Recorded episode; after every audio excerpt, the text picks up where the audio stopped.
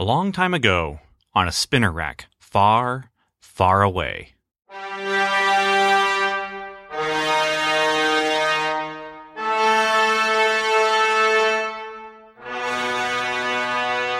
Comic Book Time Machine presents Marvel licensed sci fi and fantasy.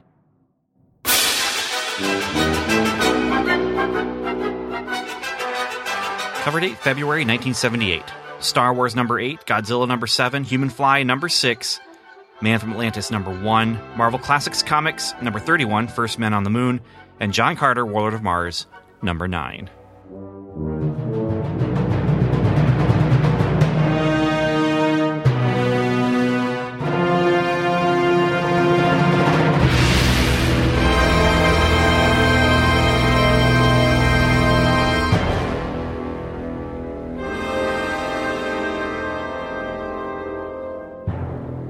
Hello, and welcome back to the Comic Book Time Machine. I'm Ben, Ben Avery, comic book fan, comic book reader, comic book collector, and comic book writer.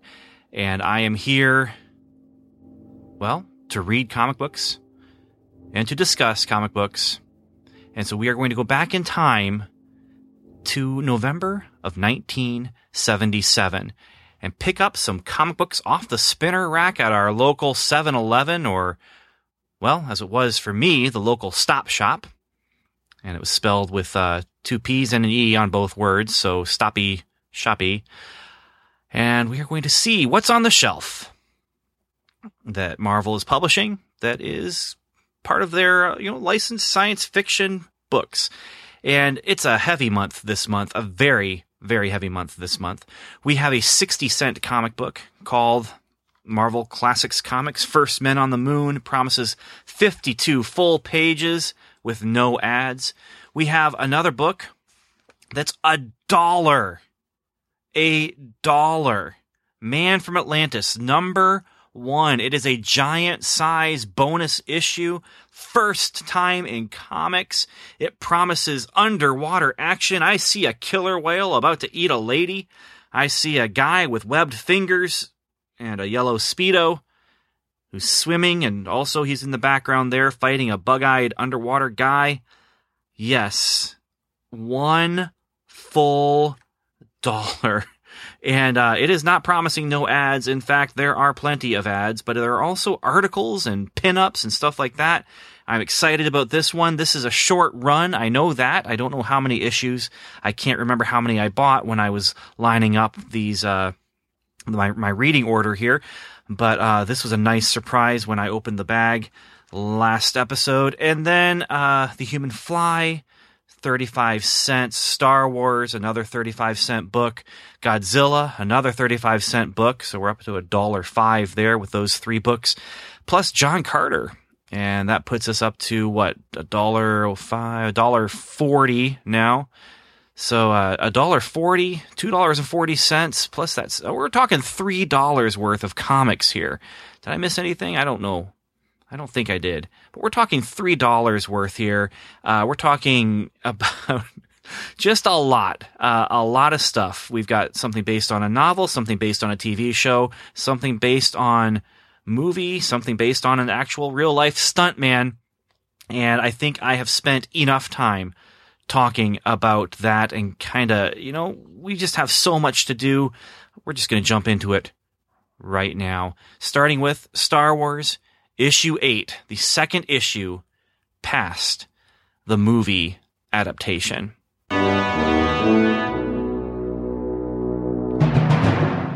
Okay, I've got to say now, what happened? Did I miss something? What in the world is going on here? Uh, I feel like, you know, I'm in my my uh, Star Wars omnibus. I'm just turning the page over, and uh, you know, there's the last panel of the previous issue, and then there's the cover for issues issue eight, which says Star Wars at last beyond the movie, beyond the galaxy. That promise, you know, it says uh, eight against a world. And there's indeed one, two, three, four, five, six, seven, eight characters on the cover. Two of them are Han Solo and uh, what looks to be Chewbacca.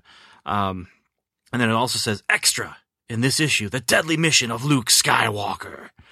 So they're promising us two things: eight against a world and the deadly mission of Luke Skywalker. But uh, then I start into the issue, and the art is completely different. It's a completely different style. The characters are not matching. Uh, it's just I I feel like I've missed you know like a handful of issues or like I, I, I mean, you know, last issue was issue one of one story arc, and this is issue two of a different, completely different story arc. It's just, it's just weird.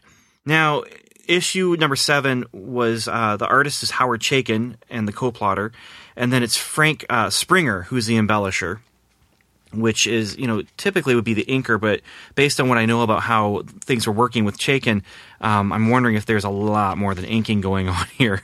Uh, because then this issue here is, again, Roy Thomas is the writer editor, Howard Chaykin is the artist and co-plotter, and then Tom Palmer is embellisher in residence, with uh, Tom Palmer also being the colorist, and then Jay Costanza is the letterer and Archie Goodwin is the consulting editor. But I, am looking at this and I'm just thinking the the here's the the most jarring thing. Uh, the characters in the last panel of the last issue are wearing these green robes type of thing that um, looks like they're wearing maybe bathrobes or something. I don't know, but you know, the, past their knees, and then in the next page, you know, Tom Palmer did the colors for this issue. He did not, I guess, no, it was Carl Gafford who did the colors for the last issue. It's like you had these just two different people. Obviously, well, it's not like two different people. It's obviously two different people, but they didn't, there, there was no connection there because the, the guys, the three guys who were standing there who were from last issue, who were asking for Han Solo's help and had a proposition for him, they look completely different. They are different characters altogether. They are wearing different clothing. They are wearing different colored clothing. It's not even like they said, okay, well, they're going to wear a different tunic, but we're going to make the tunic, uh, we're going to keep the tunic green anyway. And, and then there's this other character who just kind of comes out of nowhere who's attacking Han Solo from behind. And it's, it's jarring. If you are reading this back to back, it's jarring. If, you know, if I was buying this off the stand, which you know, I'm obviously I'm going back in time to get this now, so it, it's a different thing. But uh, you know, looking back in time, but if you were buying it off the off the stand, you bought the last issue, you bought this next issue, you sit down to read issue number eight, you're probably going to flip back at issue number seven to see, you know, to remind yourself of where you left off. And it's, it's, like I said, it's a jarring, jarring difference in art style and in character design it is weird. And there's some, oh, there's some very weird art choices in here too. One of those weird art choices is that some of the characters are drawn fairly realistically. And Chewbacca actually on the cover, it's not very good, but, and I, I didn't look up who to see who did the cover, but, uh, in the actual artwork here, the, by, by Chaykin and, and Palmer, Chewbacca looks pretty good. And you know, Darth Vader, who's hard to draw, uh, he's in one panel of this, but he looks fairly decent uh, it's just there's just some weird art choices with the the panel layouts and the those characters. Most of the characters look fairly realistic, but then the the main villain he looks like a complete joke. He the way he's drawn in the in the, the first time you see him, it's it feels like a caricature. It feels like a, a complete caricature with uh, weird um oh what's it called foreshortening with his legs, and it's just a very odd book here with the art. Um, the writing itself also has some odd stuff, and I'm kind of giving away my feelings about this, but you know, this is based on the Magnificent Seven.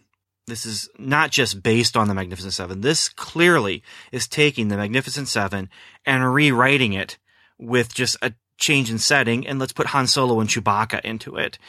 Uh, and that's not bad it's a classic story and it works and it has worked in many, many different places, but I'll talk more about that later.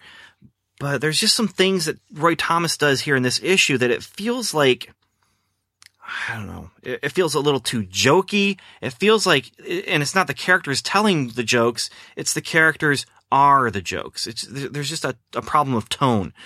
Uh, the story itself, I mean, last issue was a really bad cliffhanger. It was unexciting. Um, uh, Chewie had two lady friends that he was going to go off with, and Han had a blue lady that he was macking on, who disappeared when three uh, short men in green robes offered Han a proposition. Suddenly, those three men, uh, three short men in green robes, become three regular sized men in in uh, you know Luke Skywalker style farming clothes, and Han is being attacked by big green lizard guy who is the blue lady's boyfriend, and Han talks big when he's you know answering back to him, but uh, then realizes Chewie's not there to back him up, and big green lizard guy wipes the floor with with Han until Chewie returns from his romantic interlude with those two ladies. And and then you know it, this whole scene here the setup it's kind of funny it's kind of goofy but it's not real bad. It's it's not going into you know jokey joke territory. It it feels like you know Han Solo is full of bravado until he realizes that Chewbacca is not there. And then when Chewbacca does come the resolution again kind of fun kind of funny. And big green lizard guy he is out of the picture. Um, for the time being he's actually going to be a well, he's the primary antagonist, I guess, here. I at one point I thought maybe he's going to join Han Solo's band of men, but that's not exactly what happens with him.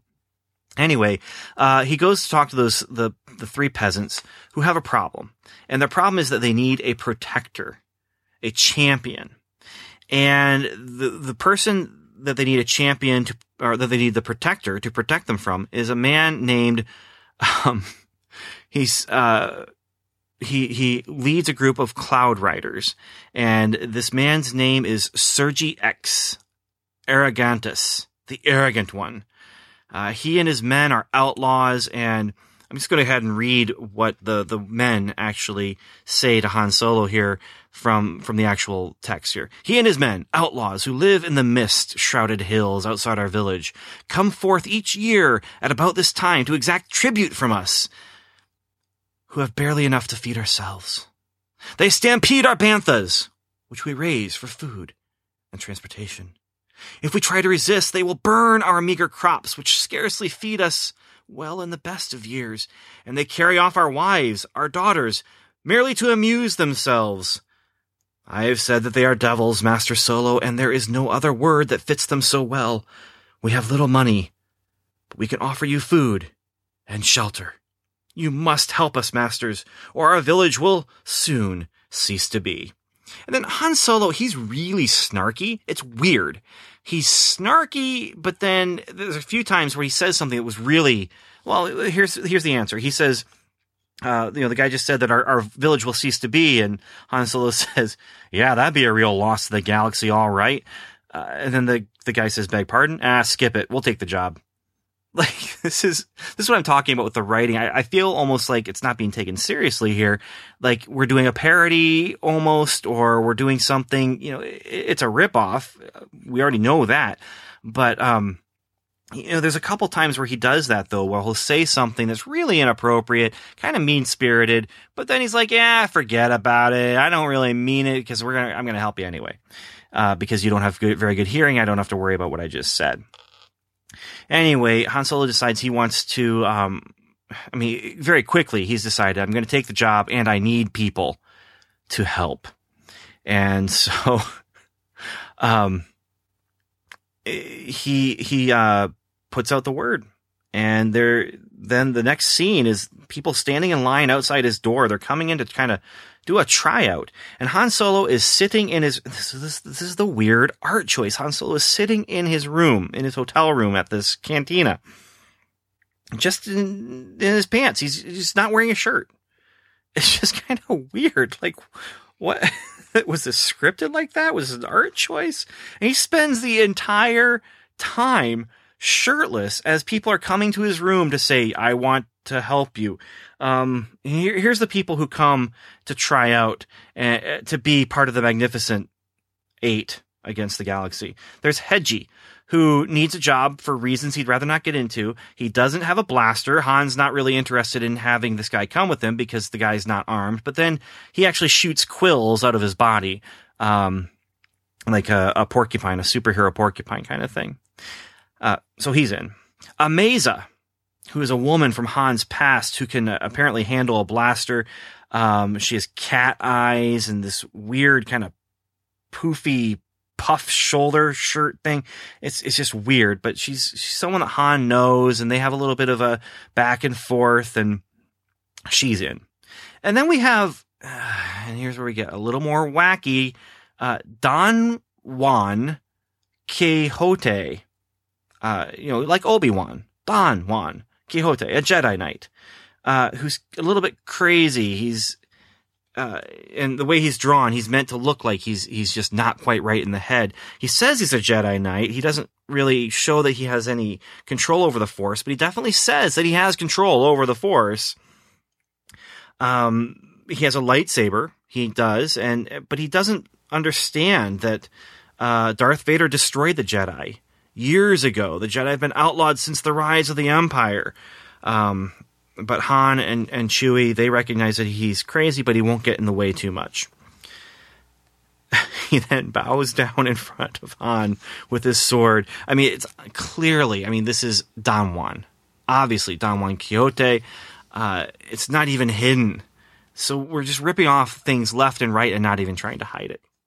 Next, we have Jaxxon. A, um, the way he describes himself is a lepus carnivorous a meat eating, rocket riding rabbit to you. Uh, and he proves that he is worthy of joining the team because Big Green comes back and cuts in line in front of him. And when he does that, he uh, gives him this nice kick with his great big giant rabbit foot and knocks that big green lizard guy down the stairs. And yeah, so we have green rabbit guy who's six feet tall and he is he's on. He's in the team. Uh, and like I said, his name is Jaxxon, and, and, this is someone that gets pointed to often when people talk about the ridiculousness of the Star Wars comic books. Is that you have this this uh, six foot tall green rabbit who looks a lot like Bugs Bunny. We'll get into that and as well. We've, I do have a quote from Roy Thomas about why and how he created this character. Finally, we have numbers uh, five and six, which are Jim, the Star Killer Kid, and his tractor robot, FE9Q, also known as Effie.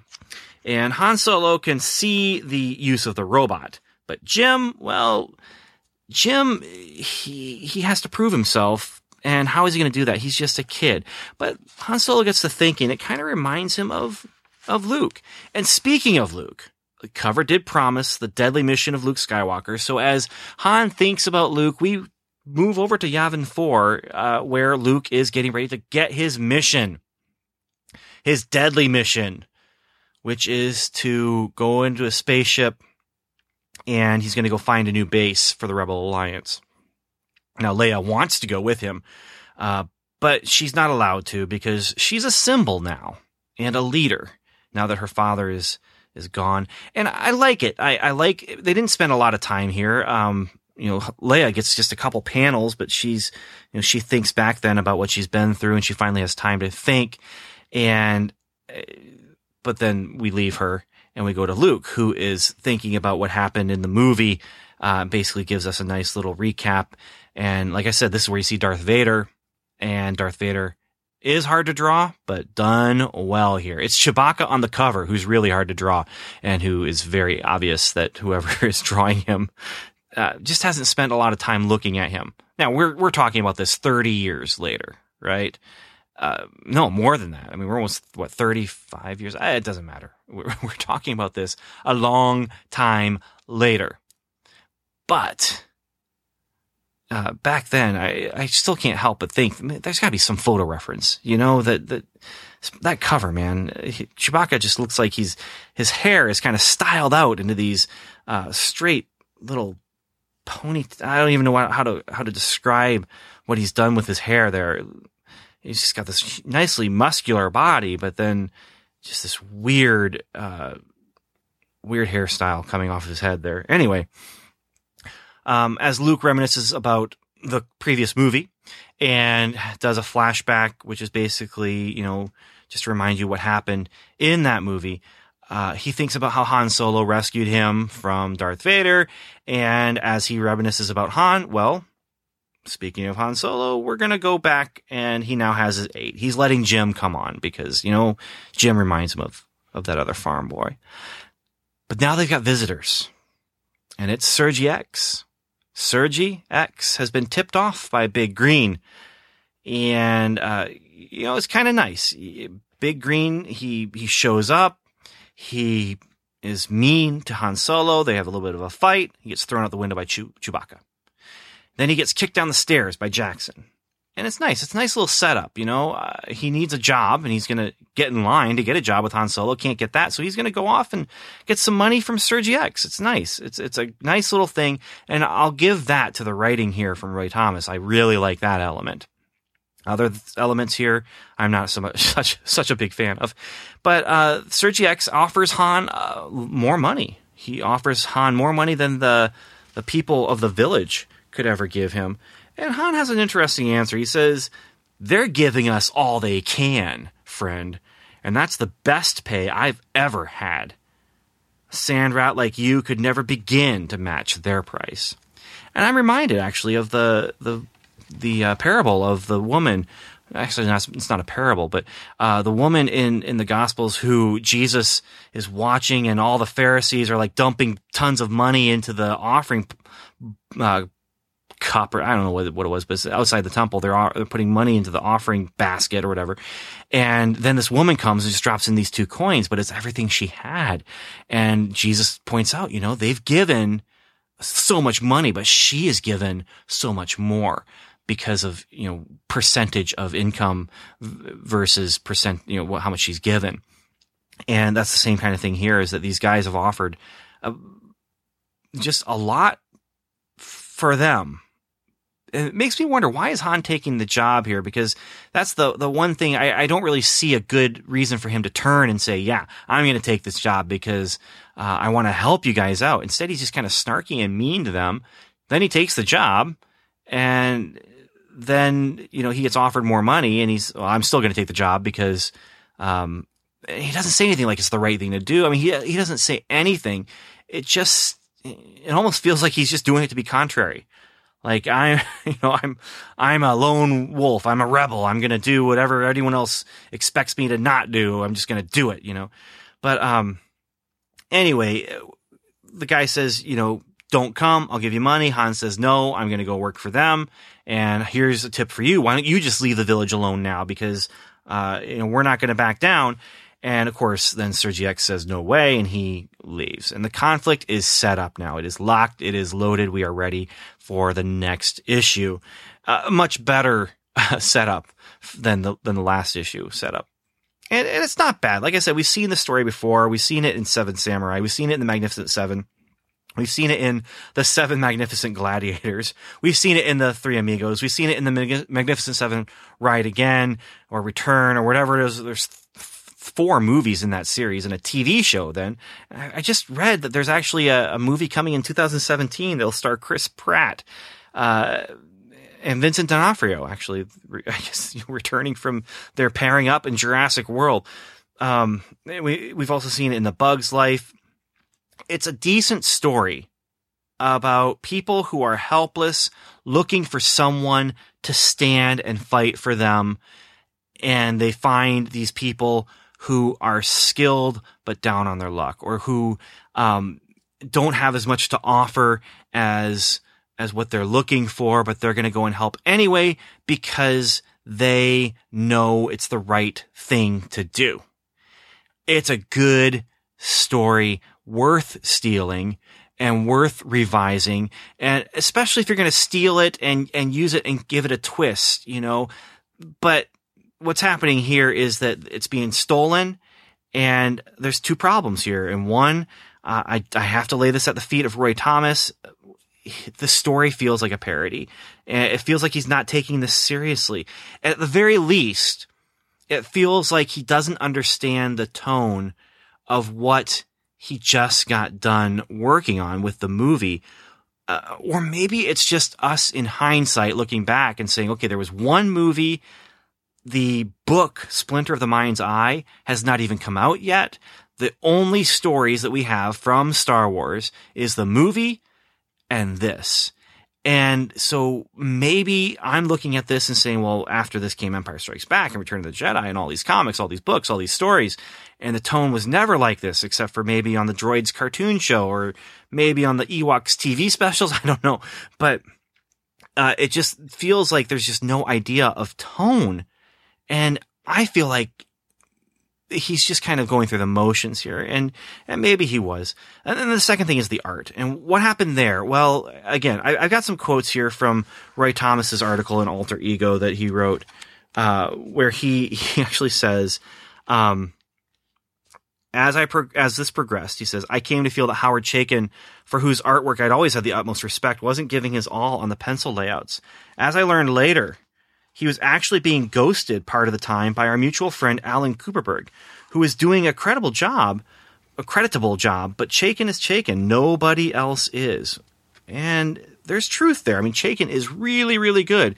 Uh, now, our next issue will be Howard Chaykin and Tom Palmer, and then, you know, looking ahead, um, it's not until issue um, number 11 where Carmen Carmine Infantino and Terry Austin – are working on on Star Wars. Uh, but this is kind of as we go along, uh, Roy Thomas is realizing that, yeah, you know what? He's not really doing all the, you know, the whole job himself and not giving it his all. And, you know, I really have to agree. Uh, I think Roy Thomas is uh, definitely giving more than than Howard Chaykin here. Uh, but here's let's talk about Jaxxon a little bit, and this is what Roy Thomas says about creating the character of Jaxxon. He says George particularly disliked one of the seven being a six foot alien who resembled a green Bugs Bunny in space gear. In the latter instance, I have been inspired, in part, by seeing a porky pig looking alien in the cantina sequence, either in the rough cut or on some production schedules at some early point. I don't remember if that alien appears in the finished movie, since that part of the film contains several 11th hour inserts of other, more colorful looking aliens sitting in dark corners, and something may have been cut to make room for them. I had figured my green rabbit, Jaxxon, wasn't really much weirder than a Wookiee, but obviously George, as the creator of the Star Wars mythos, felt differently. I respected George and Charlie, but this line of conversation was beginning to annoy me. Um, and so there you have it. There's the explanation. He saw Porky Pig and said, why not Bugs Bunny, I guess. So, yeah, so this is an infamous issue, uh, in part because of the Green Rabbit, in part because of the, the tone uh, shift of, in the artwork, and then also a little bit of tone shift. Although there was still some of the stuff, this kind of goofy stuff going on in the previous issue. But all things considered, uh, I feel like I may have wasted, you know, some of my uh, dilithium in going back in time or something to get this one. It really, it's it's a relic, is what it is. It is a uh, an artifact of its time, and I'm happy to go and revisit and see this stuff. But when I and, and that's part of why I'm doing this, you're reading these Star Wars comics, is because of the history. And yeah, it's not canon, but it's Star Wars comic book Marvel canon. Uh, it's part of that that 107 issues or 111 if you include the Return of the Jedi uh, four issue series. It's part of that canon, and so it belongs to that. But there's also the history there of this is the first expanded universe stories to be published and be seen by anyone. And this is what comes out is this Green Rabbit in a ripoff of the Magnificent Seven. Uh, so anyway, I, am going to stop talking here about this. Um, it's an important issue in history, but I'm not enjoying myself. And that's the one other thing is I want to read these comics and be drawn into a science fiction story that I can enjoy myself in. And this so far is not it. Last issue was closer because the whole the whole thing with the co- coffin and we're going to keep going, we're going to fight and you know, we're going to make sure that the spacer gets the burial he deserves. But here where you have these crazy characters, I don't know what they're going to do with with Don Juan and with Jaxxon and and all that, but uh, I'm not terribly excited about the next couple of issues. Uh, so I'm going to stop there though, and and we're going to move on to to some of the other stuff that that we have here in, in store, including you know the, the first men on the moon, which is you know that's that's a classic of sci-fi by H.G. Wells, and we have, you know, but I think we're gonna, yeah, let's go ahead and and and, and do Human Fly, and and let's get that out of the way.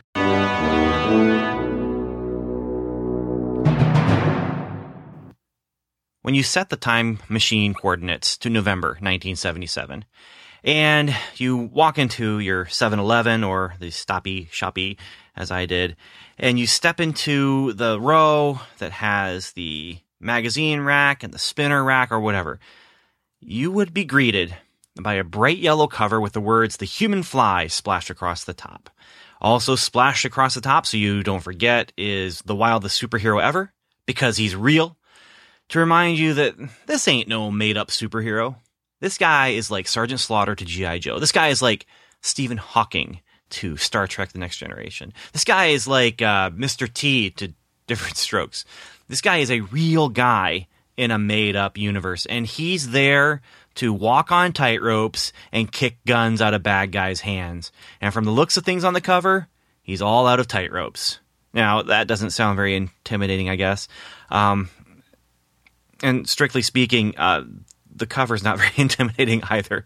Um, the cover promises again fear in Funland. That's the the promise that we get.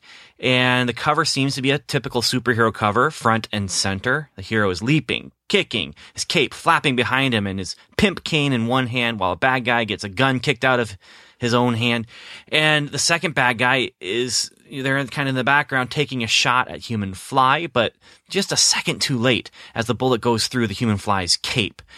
Then you look closer, and, and the crazy kicks in a little bit. Uh, the Human Fly is leaping through the air uh, but he's obviously really high up. He's falling straight down, and uh, uh, how do I know he's really high up? It's because there's they're on a ride, a, a Funland ride, a parachute jump, I think is what it's called, and the both of the bad guys are actually just sitting on chairs in the ride. Uh, I don't think they're strapped in, you know, no safety here, but they're sitting there. They're taking shots at him. Uh, the one guy, he's a standard issue goon that you would probably expect to, you know, uh, I guess be applying at any, you know, organized crime job fair. He's wearing a green pin, pinstripe suit and brown dress shoes. And the other guy, though, he, he basically stole a, a suit from the Joker's 70s wardrobe. It's a purple suit with green shirt and purple tie, but he's also rocking these awesome platform shoes. And he's got these shades that just don't quit. And I'm serious about that. These shades appear to be only lenses, nothing else. Uh, just lenses, kind of in a weird shape. Um, they don't look like any sunglasses I've ever seen, but you know, it's the 70s and I don't remember a lot of the 70s. I, I just lived through about six years of it.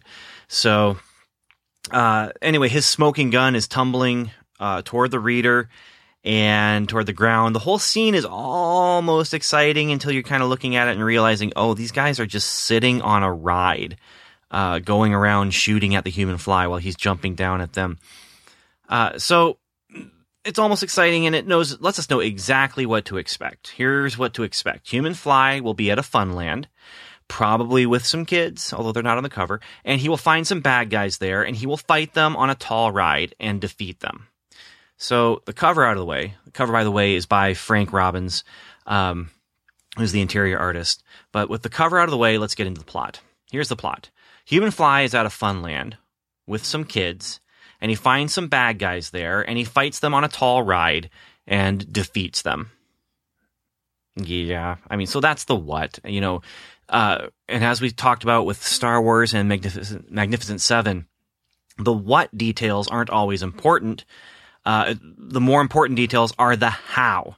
How does the story play out? How does the story work? Uh, you've got all these things that, you know, we already know the ending. The cover is showing us what could be the ending. Human Fly is going to win. They're going to fight on a ride. But what is our ride? What is the ride the reader goes on to get there? Well, let's see. First of all, this is written again by Bill Mantlo. Penciler is Frank Robbins. Inker is Rod, Rod Santiago. Letterer is June Christie. And the colorist is Francois Mouly. Uh, open up the book, though, And, uh, you know, I'm talking about the how. Well, let's get into the how. Here it is. You open the book, you're treated to a splash page that tells me this comic is going to be wearing clown shoes. And not the good kind of clown shoes, the kind of clown shoes that just say ridiculous. Um, I opened up the book and I sighed. I did. I sighed audibly. Human Fly is on the front of a roller coaster, in the front car of the roller coaster. His cape is flapping in the wind, basically flapping into the faces of people who are two rows behind him. And he's squeezed into the front seat with two kids on either side of him. Uh, the safety bar, the safety bar is not even engaged. In fact, he has his foot on the safety bar. His leg is up his knee is up high, his foot is on the safety bar as if to push it forward. It's like he's, it's like he's doing this because hey, I'm the human fly stuntman, and uh, even if the kids I'm sitting with aren't stuntmen, well, I am, and they're okay because they're with me. Uh, you know, I I might be nitpicking, except no, I'm not nitpicking. I'm not nitpicking at all. This this uh this splash page is terrifying for all the wrong reasons. Uh, it, it just it looks ridiculous.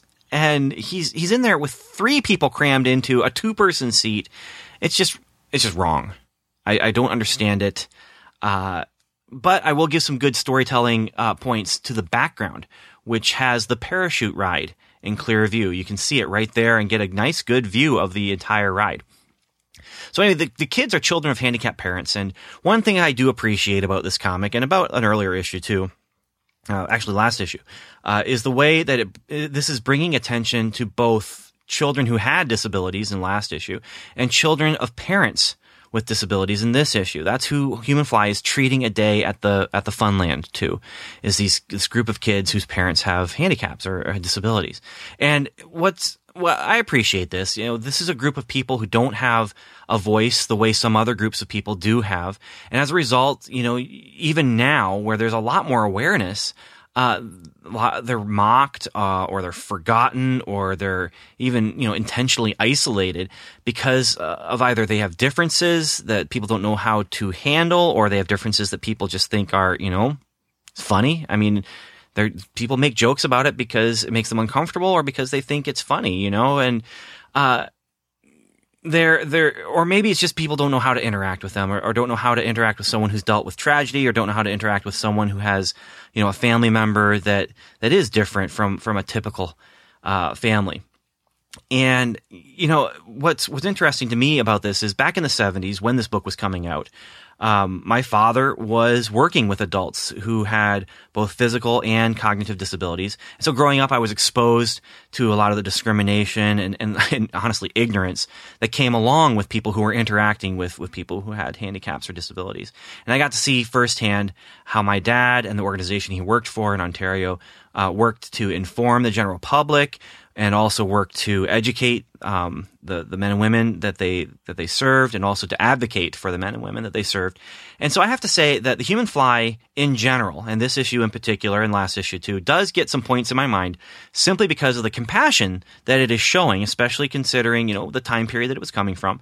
And so it's compassion that it's also showing, but also trying to foster, you know, and, and to get people to you know it's it's normalizing this it's it's not just you know shining a spotlight on these people and saying oh pity them pity them because their parents are handicapped.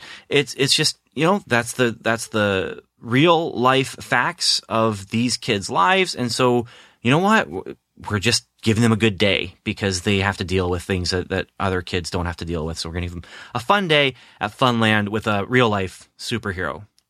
And I get the impression that the human fly, this is something that he was advocating for and that he felt strongly about was you know people with handicaps and disabilities children you know he wanted to inspire people. And so i, I appreciate that. I, I do that's about all I have of, as far as kind words for this issue go.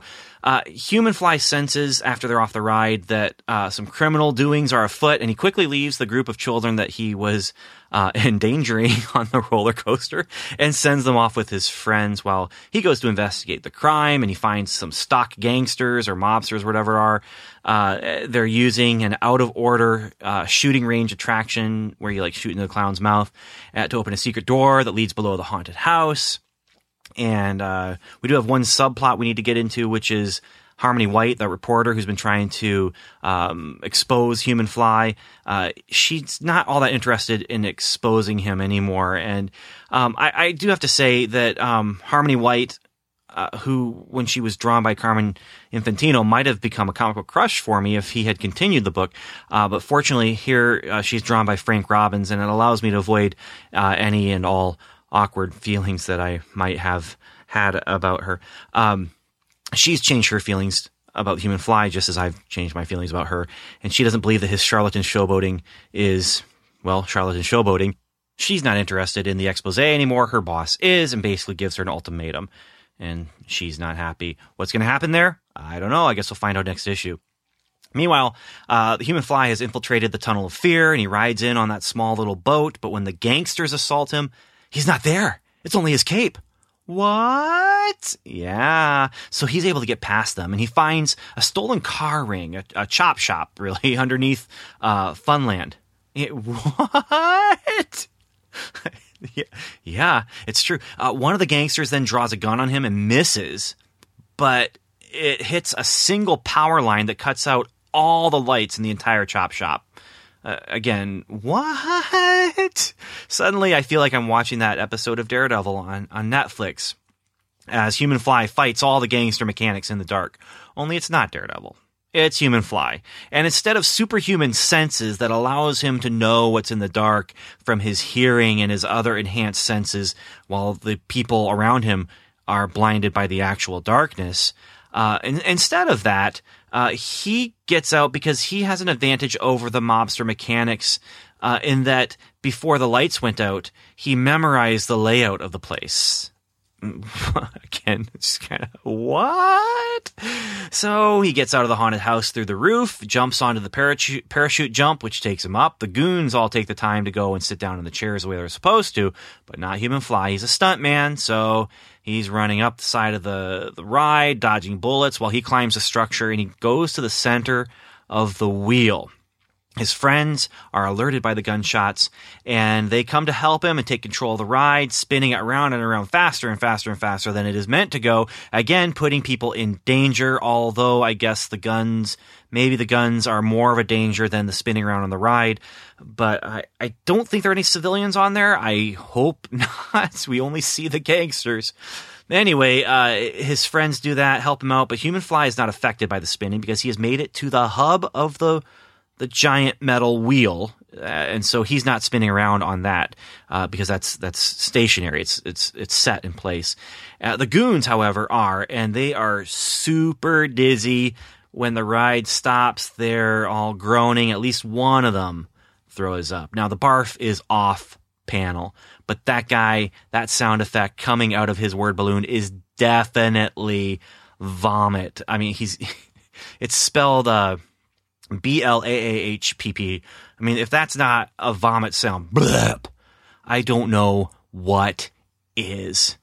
And I think that's definitely a contender for the special effect of the day. Because really, for the last few months, the only special effects we've been getting are Chewie going gronk. So yeah, a nice good blop is is. I'm glad to see it. So Human Fly at least wins one thing uh, this month of comics uh, from February, cover date February 78, and that is the blop, the sound effect of the day. Anyway, uh, we then get to the final page and we laugh at the goons as Human Fly then also inspires the kids, and we get a 70s family action show wrap up that's, you know, just full of, of terrible jokes. And I'm going to go ahead and just read it, you know. Um, the kids say, Mr. Fly, you were just terrific. Yeah, super too. No, kids. Anyone could have done what I did with the proper training. As he lands on his tiptoes doing a flip off of the, the ride. And with three friends who know what to do in a jam. and then uh, one of his friends says, You think you're ready for another day off, Fly? Not until I recover from this one, Blaze. Yeah. I can almost imagine them all in that last panel just freeze framing as they laugh. Chips style. And for those youngsters out there, Chips is a 70s cop show that freeze framed them while they laughed at a really bad joke at the very end of the episode. Anyway, this whole thing, it's not bad enough to be funny. It's not good enough to be actually funny. It's not one of those so bad it's good. It's kind of just so mediocre it's bad. And I've already spent more time analyzing this than it really deserves in my mind. Again, I, I like the spotlight getting shown on shown upon people with disabilities and the way it kind of, like I said, normalizes them as as just people. You know, they're they're people who have different problems than than a typical family might have, but uh, not a lot of time was spent on that. Uh, it just, you know, like I said, being a normal thing for them. It's it's a normalizing, and I remember that that was part of my my dad's job in the '70s was was awareness and and helping people to gain acceptance on a larger scale. And back then, I felt like it was just beginning, or at least that's the impression that I got as I remember things back in the '70s. But and it might have just been in the area where I lived as well, up in Ontario. But anyway, I, am done. It's time to move on to something more fun. I hope so. Uh, I think I'm gonna go ahead and, and crack open uh, my my Godzilla comics here.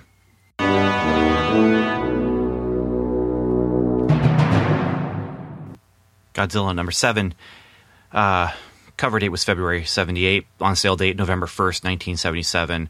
Cover price 35 cents. And if Human Fly was a poorly spent 35 cents, Godzilla, well, I don't want to give too much away, but let's just say it was not poorly spent. How's that? It's entitled Birth of a Warrior. And that warrior, well, the cover tells us, uh, well, actually, the cover tells us and Godzilla to look out, Godzilla. Here comes Red Ronin. Now, I don't ask for much in my kaiju movies. Um, I just ask kaiju movies to not go too crazy unless you plan to go really crazy, and then give me some good old fashioned fight scenes with a, a, human story that's relevant to the monster story. I want the human story and the monster story to intersect and play off each other, at least um, for one to play off the other, anyway, if not both stories to play off of each other. And I, basically, that means I, I want my my uh, human characters to matter in the story. And I want visual battles in movies. That means great miniature work and costume design and suit acting. Because, you know, I, I appreciate the artistry of film. Uh, I can watch a bad movie and sometimes I'll appreciate the movie that's really poorly made simply because of the intention behind the movie, what the movie makers were going for. And with that, just a kind of appreciation of the artistry of the film and then the intention of the filmmakers, um, with kaiju movies, you kind of have this great intersection of artistry and intention. And the kaiju movies, Japanese monster movies, particularly, uh, when when I say kaiju, that's really what what I'm talking about. Uh, they have a unique artistry that I really enjoy, and that goes back to the visceral thrill and the laughs that I got when I was watching monster movies as a kid and still enjoy now. And I can sit down with my kids and watch King Kong versus Godzilla and we can ooh and ah and laugh and, and enjoy uh, a well made, even if it's kind of goofy, monster movie. So I, I, kind of hold that standard for the Godzilla comics too, but there's a little bit more to it than that. Godzilla comic books, um, they have to do the same kind of thing. They have to give me something visual that I can hold on to, that I can appreciate the artistry and enjoy the, you know, the, the, basically the, the behemoths fighting. Um, but with, and modern Godzilla comics, they usually don't do it for me. I just don't enjoy them very much. I, I start reading them and then I'll, I'll let them go. I, I don't continue collecting them or reading them. Um, that said, Marvel's Godzilla comics are a little bit different because within this series there's an added bonus, and that's Dum Dum Dugan, that's Shield, that's the Marvel Universe in general. This is kaiju flavored chocolate dipped into my Marvel 616 crunchy peanut butter. Uh, so I'm more forgiving in some ways because there's more to offer.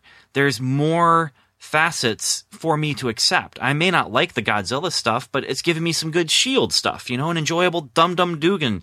And by the way, Dum Dum Dugan is going to be starring in an upcoming comic series called um, uh, Howling Agents of Shield, I believe is the title, which is Dum Dum Dugan, Man Thing, uh, just a bunch of Marvel monsters, basically.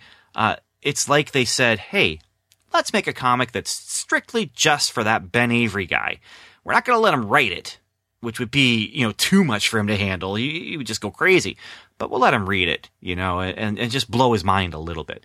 Uh, but anyway, uh, there's more for me to accept and more for me to hold on to if one side isn't working, is something else working. And so for the most part, there's the Godzilla comic has, has been a hit for me. Uh, I've enjoyed it, even when it's kind of kind of dumb. Uh, not every time, but but mostly.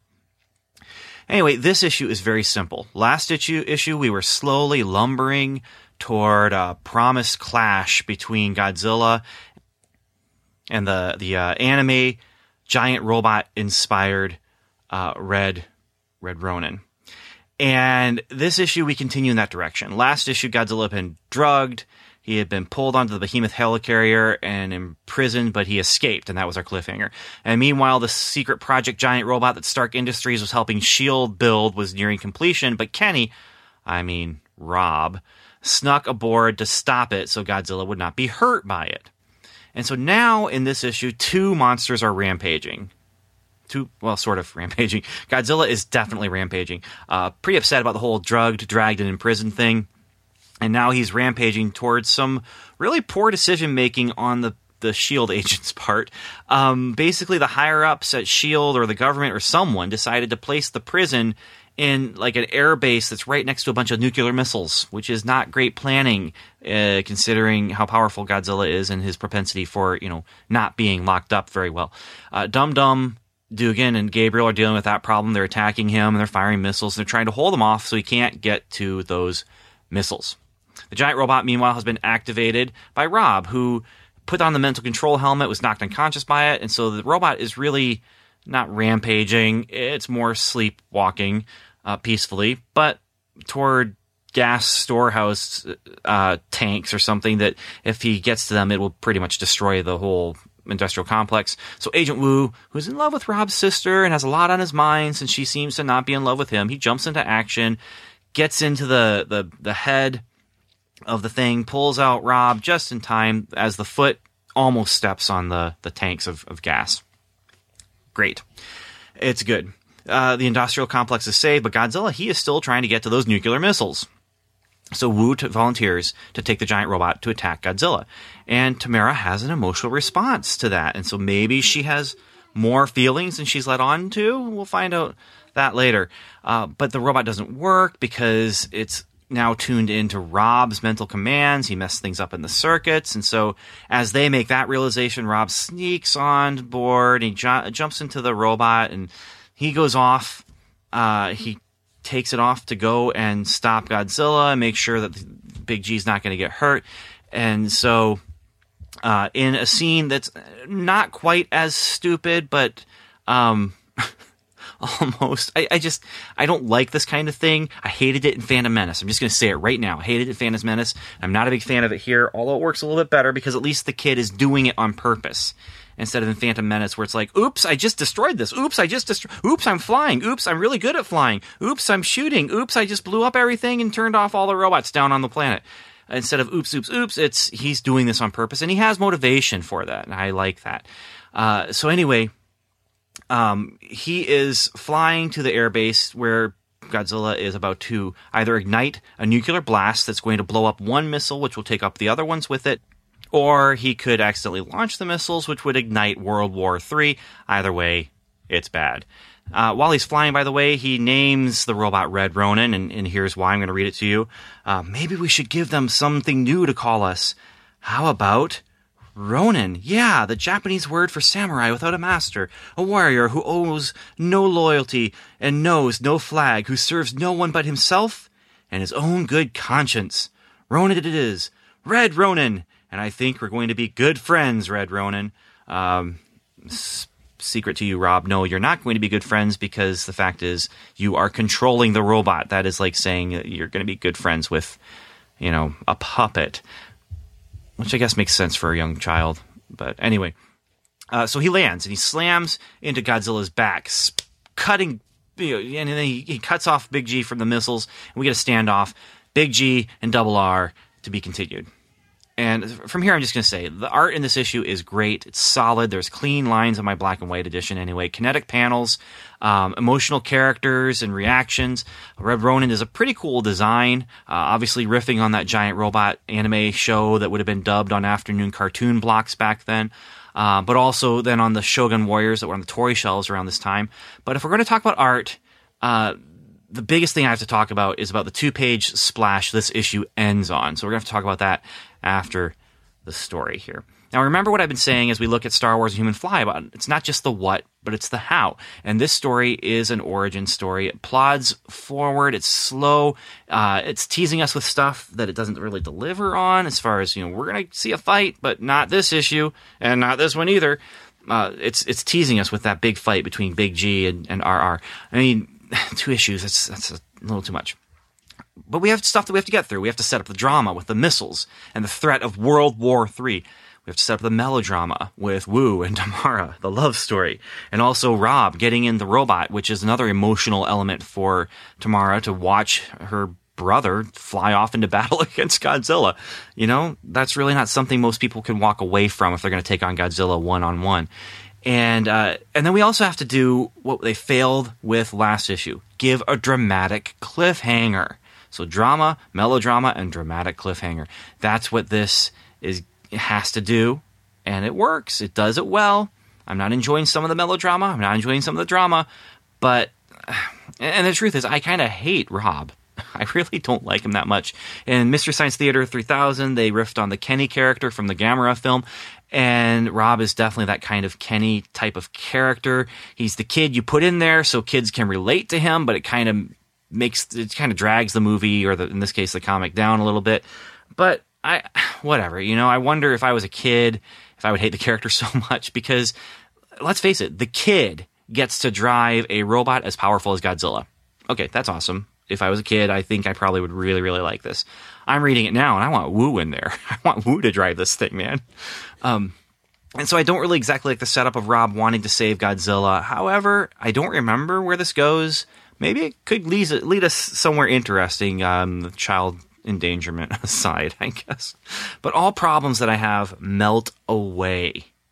I've read this and I'm reading along and I get to the end, and any issues I have with this issue melts away when I arrive at the glorious climactic cliffhanger. A two page spread. It makes me think of Jack Kirby for some reason. There's something something to the shading or to the the ink work because again I'm, I'm reading it in black and white that um, as Godzilla is on one page, he's facing off with Red Ronin on the other page, and the missiles are dangerously looming large over us because our perspective is low. And so we're looking up, and, and you're looking at these two pages, and my eye anyway sees the missiles first, and then kind of travels up Red Ronin, and then goes over to the other page where Godzilla is even you know bigger and looking down.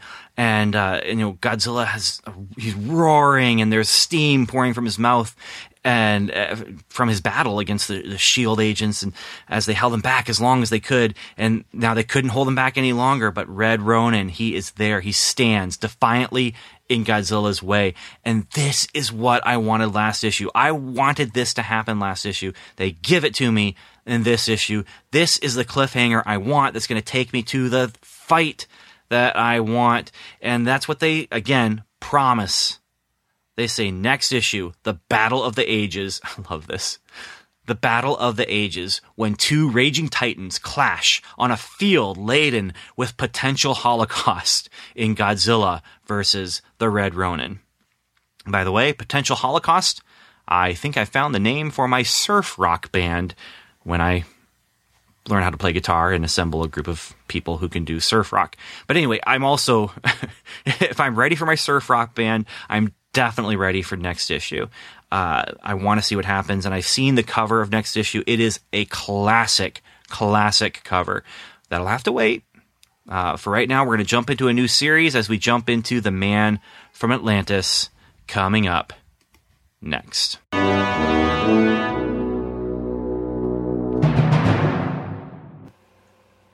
So, Man from Atlantis. Here is my experience with Man from Atlantis. Uh, first, Patrick Duffy. Second, Patrick Duffy. Um, I saw him on Step by Step, and I was aware of him on Dallas because everyone was aware of him on Dallas back then in the 80s when he was on Dallas. He was a really high profile TV star, but before that, he was Mark Harris, the man from Atlantis. He was a web fingered man who could withstand deep ocean pressure and he could breathe underwater, and he had no memory of where he came from before he washed up on the beach. He also had four successful TV movies in 1977 or around there. And then that was ordered to a 13 episode half season that uh, the first episode of that was aired in September of 1997. In November of 1997, the first issue of the comic hit the stands, and the book itself is a hefty book. I already mentioned this is a dollar, a dollar cover price, and it's it's got that perfect binding uh, of a spine kind of thing. Um, not not exactly the perfect binding, but that that solid binding rather than the saddle, regular saddle stitch. And it has two stories. Both of them are 25 pages long, so that's 30 pages of story that you're getting, which um, is you know, it's you know a regular issue you're getting 17 pages of story, no, 30 pages of story. What am I talking about? 50 pages of story. Well, uh, what can I say? Math is hard. Um, 50 pages of story. Uh, which you buy two comics at 35 cents, you're getting 17 pages of story. That's 34 pages. Uh, you're still getting you know another 16 pages. Basically, you're getting three issues worth of what passed for a typical story in a 35 cent comic that same month. So you're you're getting that for a dollar. You're you're already a nickel ahead uh, of of things. But then there's also these articles. Uh, has a two page profile on Patrick Duffy, a three page article about a set visit that D- uh, David and Janice Cohen were able to take part in, where they got to see some of the underwater sets and miniatures and meet the crew and watch some filming. Uh, and then Joe Duffy wrote an overview of where the series was going in this new season, uh, this actual season of one hour episodes rather than the, I guess, the two hour uh, TV movies that they had, had uh, shown on NBC. And there were also some great pinups by uh, Gene Colan and Joe Sinnott and Mike Zeck. And finally, there was a letters page write up uh, by uh, Archie Goodwin, that, that mission statement that, that is you always see in, in, issue one of comics back then. He gives the reasons for doing the comic, and he even mentions about how Submariner had trouble with his own book. And oh, and they they also have some um, uh, pin-up uh, photos of of I guess not pin-up, but headshots, I guess, of the uh, the main crew, uh, main cast rather. And Patrick Duffy gets a full page of his own. Uh, just because you know he was the star, he was the heartthrob. They were hanging this television series on, and there's a lot of things I could talk about with the origins of the show and that kind of thing. Um, stuff I picked up from reading the articles, but I'm just going to jump into the deep end here. And I just, I'm just going to say it. This book was a lot of fun. Now, I have never, ever seen this TV show. I want to now. Um, I doubt I'm going to, mainly because it's pretty expensive on DVD. It's one of those um, on demand DVD writable things that they do with the Warner Brothers archives or whatever. Uh, I really like to. I'm not going to. It's it's pretty expensive. But um, from the articles in here, I get the feeling that it's right up my alley. It's kind of a mashup of Six Million Dollar Man or um, you know the Incredible Hulk. Uh, and an Aquaman. It's that lone hero going from place to place, helping people, righting wrongs, and um, then reading some articles where the with the the show creators, they were actually kind of looking at it more like a, an opportunity to do Star Trek type stories, where you move from place to place and and find new people and have kind of a sci-fi metaphor thing going on. And so either way, uh, this sounds like the kind of thing that's basically uh, made for Ben, okay, and not just made for you know four year old Ben, who would have been the guy that if they had shown it on my channels would have I think loved it. I don't remember ever watching it um, in, in where where I lived at that time, but um, it it just I really enjoyed the comic here, and it feels like they've taken that high concept of you know man underwater who has a submarine with humans who are following him around and doing science. Uh, the, the, the, submarine is called the um, Cetacean, I think is what it's called, and um, they take that and they, they crank it up and say, you know what? Comic book, no budget for special effects. We can do whatever we want. Uh, our budget is a page rate. We can do anything. And I imagine the budget on a show like this back then in the in the 70s, especially, would have been huge. I mean, just doing Incredible Hulk makeup was a big budget thing, so that's why they only did it a couple times per episode. And this would have been huge. They recycled so much stuff in Six Million Dollar Man just because they didn't want to go out and film him running all the time. So they always had him wearing beige. But in, in this, you have to do underwater effects. You have to do these miniature effects. You'd have to do um, makeup effects on his hands because he has webbed fingers. They did contact effects on his eyes so that it kind of looked like it was glowing when he would be underwater, that kind of thing. And you, so you add all that, and then you're you're filming in tanks of water. I mean, this is a huge budget thing. Uh, but on the comic book, they didn't have to worry about the budget, and you know the budget might have been a reason for the cancellation of the show. It only lasted 13 episodes, but the comic itself, I mean, they're able to do anything. The, it features an underwater pirate uh, in the first story uh, who goes into battle against Mark Harris, and the the pirate and his crew of men they wear these strange looking uh, deep diving suits that allow them to go far deeper than, than what typically people can do when they're diving.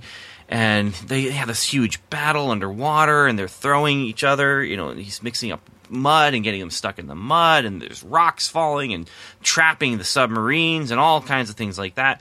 And then in the second story, it has a half man, half robot sailor. And when I say half man, half robot, I mean he's split right down the middle. And He's formerly a, a, whaler, and he has a steampunkish kind of android helmsman who is literally, you know, uh, at the helm, turning the wheel. And, uh, and this is on their solar powered sailing ship that's chasing down and ends up beaching a blue whale. The blue whale that killed his father. And the blue whale is covered in ropes and harpoons. And you get this kind of this backstory and this history, and it's part Moby Dick and part Aquaman and part Jonah from the Bible. It could never have been done on TV in the 70s, and I just had a lot of fun reading it. I felt like I was reading a, a, um, a more joyful. Aquaman series, maybe. Uh, if Aquaman was an amnesiac who couldn't remember where he came from, and who everyone, you know, in the scientific you know community that we're dealing with him, they assumed he's from Atlantis. You know, all the human people assume this, but um, it just felt like I was reading a fun Aquaman type of story, the kind of story. I mean, I like all kinds of stories, but I would love to read Aquaman stories like this. And and the Aquaman stories that I've read that are like this tend to be a little less serious, and the ones that I've read that are more serious are nothing like this. And so this just hit a sweet spot there and gave me a hero I really enjoyed reading about. And uh, like I said, I just had fun. And I just want to point out then that this very month, that Human Fly issue I hated so much, you know, that Human Fly issue that was written by Bill Mantlo and penciled by Frank Robbins? Well, Bill Mantlo wrote both of these stories. And the first one had pencils by, by Tom Sutton. Um, but the second one was drawn by by Frank Robbins, the same team. And here the art is strong in both of them. The stories are well paced. The first story gives us the TV origin along with that pirate ad- adventure, while the second story has Mark Harris you know, swimming with dolphins and enjoying himself in the deep sea.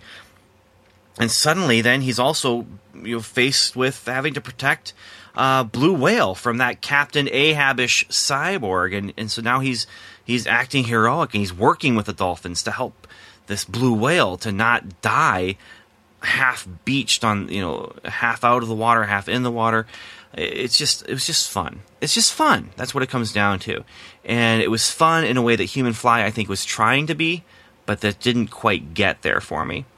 Uh, and i think part of it is because it was fun but it still took itself seriously and, and, gave a story that was you know, meant to be emotional. I wasn't caught up in all the emotion of the story there, uh, but it was meant to be emotional, especially that, that second one where he's you know he's standing there. He is the last chance that that blue whale has. He's going to help that giant, giant creature that could never have been on TV and looked anywhere near realistic in 1977. Now, um, an interview I read in Back Issue Magazine. Uh, there's and that that interview is something I'll reference in later trips back in time. But one of the studio executives mentioned he didn't even know there was a comic book series about Man from Atlantis until after both the comic book and the show were were both canceled, and he wasn't happy when he found out because uh, he didn't want people uh, to think that Man from Atlantis was a kid show and. Uh, you know, I understand that that was and sometimes is a common conception of, of comic books, but I read this and I enjoyed myself, and I found myself saying, you know, I would love to see the TV show. Uh, one last thing, a little bit of comic book scholarship that I've not seen anyone mention in any materials that I've read about this comic. And I'm sure no one cares that I'm making this connection, and I, you know, I doubt that I'm going to get any credit for making this connection, mainly because no one is going to be mentioning this connection to give me the credit. But um, I did find uh, this little bit of information. It's kind of me putting two and two together. And even though math is hard, at least with two and two, I know that it's going to be four. And uh, one of the reasons Man from Atlantis was was made as a comic is because they were looking for other licensed books to do because of the success of Star Wars, and I imagine that companies were coming to Marvel because of the success of Star Wars, and I think also Conan maybe. But um, Man from Atlantis also has another connection that made sense for them to actually run with this, and that is that Hanna Barbera, even though they weren't the company that was actually doing the production of Man from Atlantis, I they owned the company that was doing the production. And, and so basically, this is a live action Hanna Barbera product. And this is something new that I haven't seen anyone make this connection, but I noticed that Hanna Barbera characters were popping up on Mike's Amazing World of uh, comics, where I do a lot of my research to find out when things came out and that kind of thing. And I actually seeing them there, I was tempted. The completionist of me was was tempted to go ahead and start picking those up too and, and adding them into my Marvel license coverage. I'm not going to. I'm sticking with sci-fi fantasy, but um, I was tempted. I came close. Anyway, Man from Atlantis. Uh, that would have made sense that they already had a relationship with Hanna Barbera. Hanna Barbera would have said, you know, hey, what about this? We're also doing this TV show here. Would you be interested? And the rest would be history.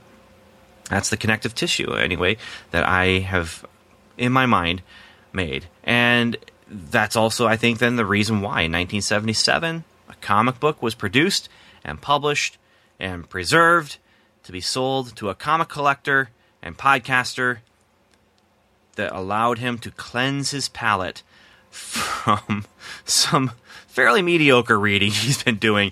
Uh, you know, that human fly issue just drags down everything else, but the man from Atlantis pulls it back up. We are in positive land here. Um, you know, a lackluster, kind of mediocre Star Wars.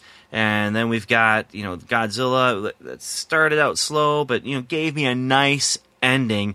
And, you know, when you end well, that's what people remember. And I'm going to, you know, that, that high from Godzilla, this high from Man from Atlantis, um, I'm going to remember that.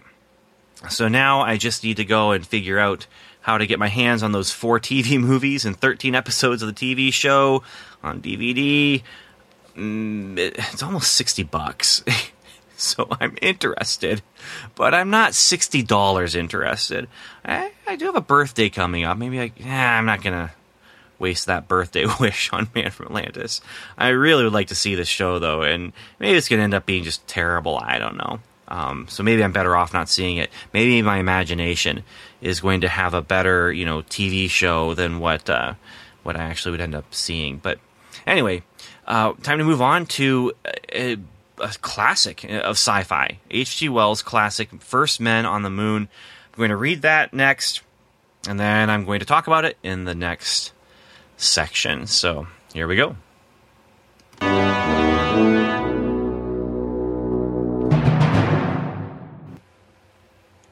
Okay, so it's First Men in the Moon, not on the moon. I beg forgiveness from those of you who are in the know.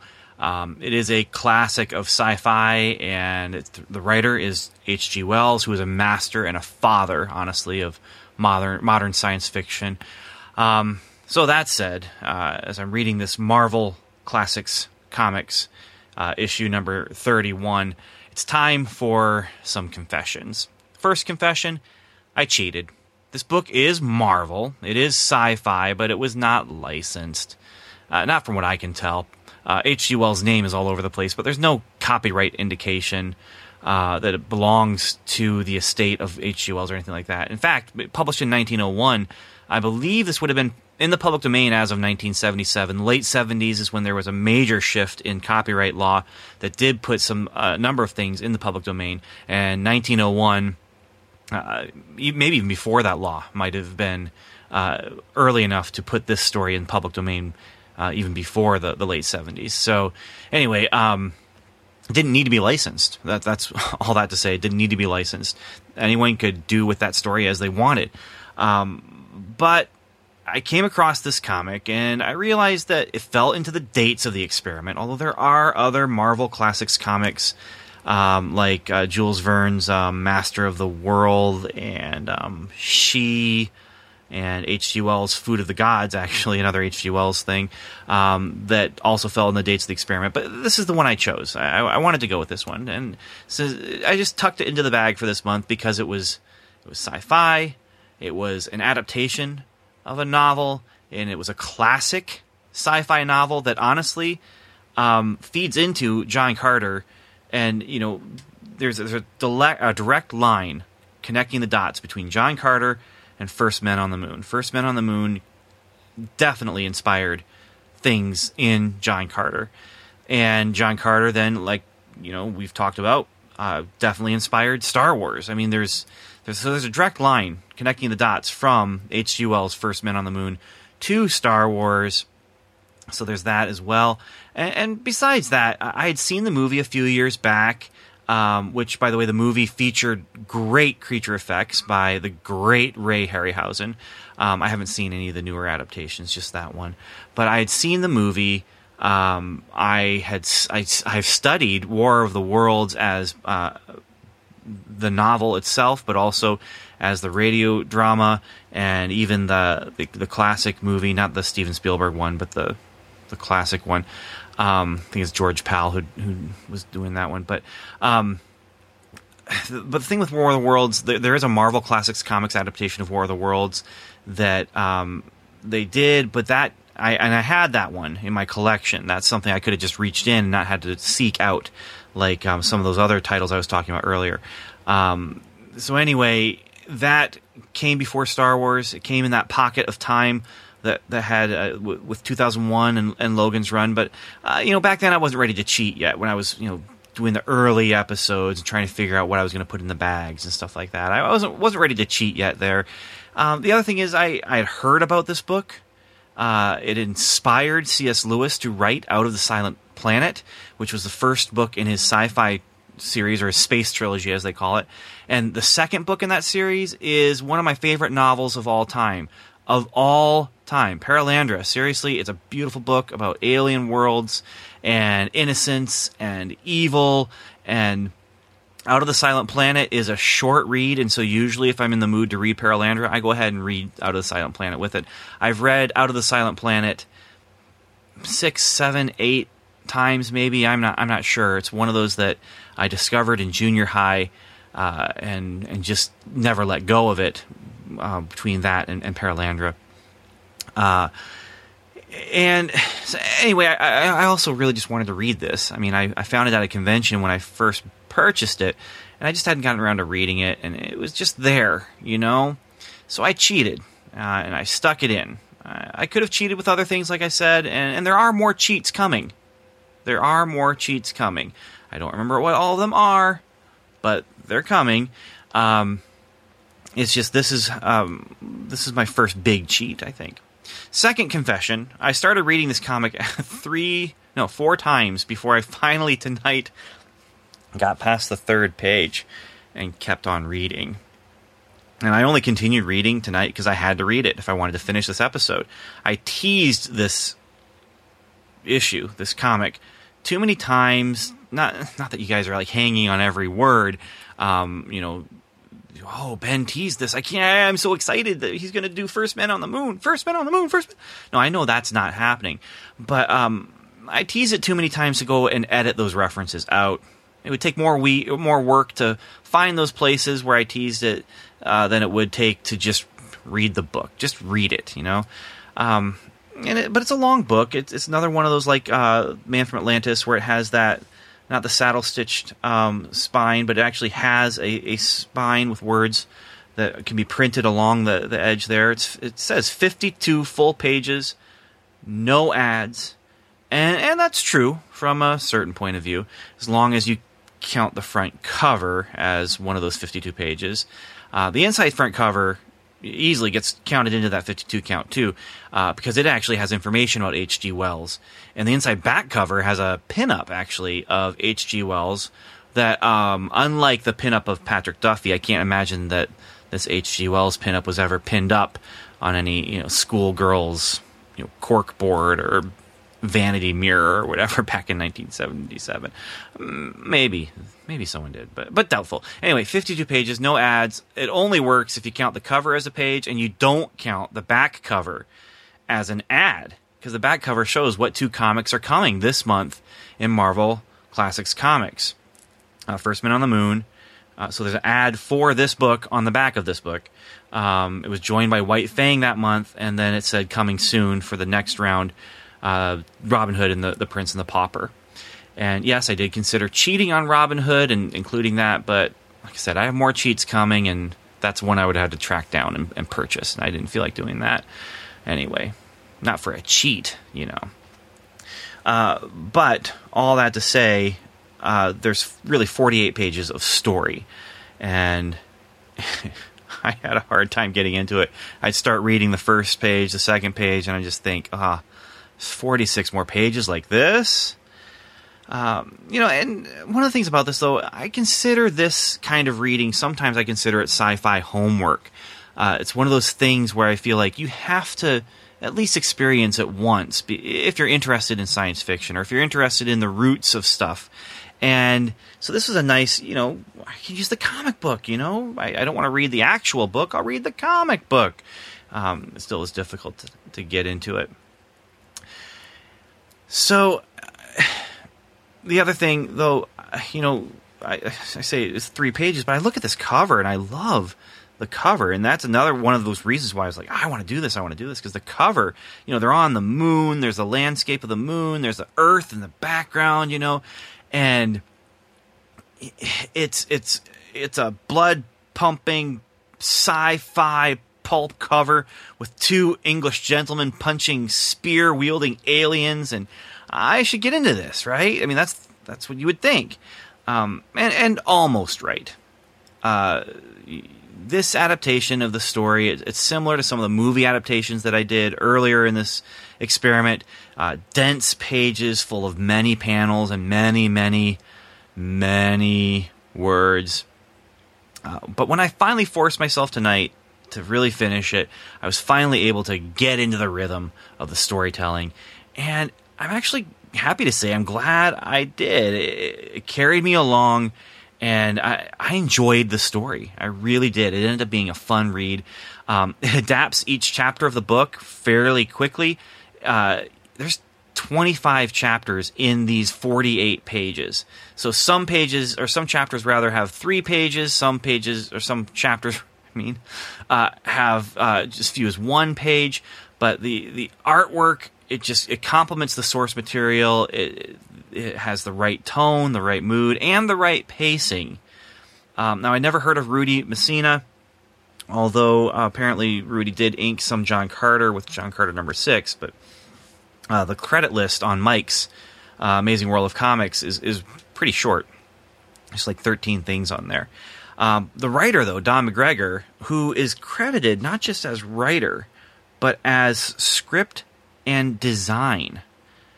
It's Archie Goodwin, editor in chief, David Kraft, editor, Don McGregor, script slash design, and then Rudy Mesina, art, and Petra Goldberg, colorist. So Rudy, it looks like, did the penciling and the inking, but I almost wondered did Don McGregor do like page layouts or something? To get that design credit. That was interesting. Now, Don McGregor is a name I had heard of. I don't know if I've ever read anything that he's written. Uh, looking through his credits, I didn't really see anything uh, that rang any bells of, of, series or books that I had read. But he did do a lot of Marvel Classics comics as well. And he does well with the task here. I can appreciate what it takes to turn a, a novel into a comic script. That can be daunting. And, you know, trying to take all these words and turn them into pages of pictures. Um, and I can, uh, again, uh, here's confession number three. Uh, I wasn't planning on saying it, but I, I, do remember reading at least one review of my work uh, from the script of George R. R. Martin's The Hedge Knight that I wrote. Uh, saying that there was just too much text on the page. And so I, I, can understand the problem. And not only can I understand the problem, even as I'm saying it is a problem here, I'm recognizing um, maybe not so much. Well, no, there's a couple pages in the Hedge Knight that I could definitely point to and say, yeah, there's too many words there. But um, uh, it's it's something that I recognize in my own writing that I know I have to work at.